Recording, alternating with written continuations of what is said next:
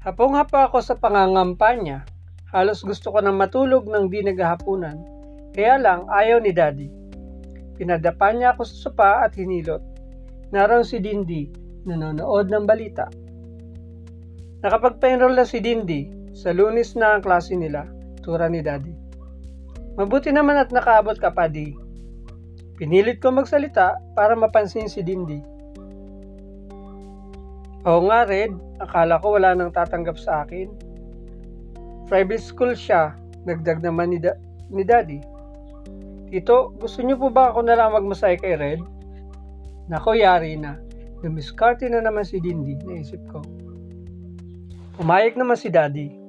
Ihanda na raw niya ang hapunan namin. Agad namang sinimulan ni Dindi ang paghagod sa likod ko.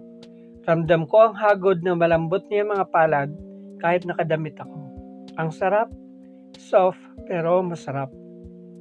Kung hindi mo na may tatanong, ako ang nagmamasahe kay mami tuwing masakit ang katawan at likod niya.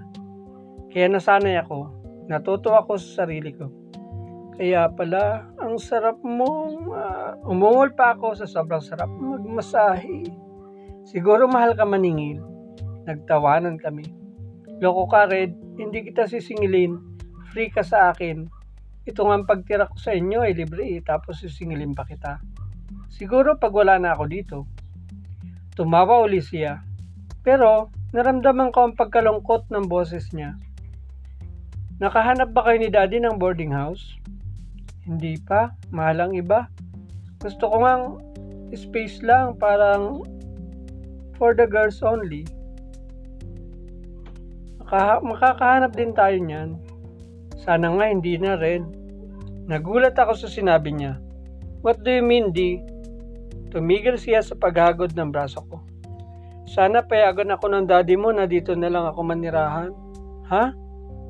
Papayag kayang daddy mo na magbayad na lang ako sa inyo? Ha eh, ewan ko. Baka hindi.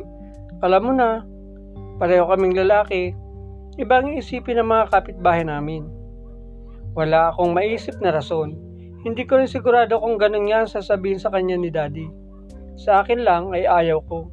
Tokso kasi siya. Gagawin niyang lahat para maakit ako. Tinawag na kami ni daddy para maghapunan.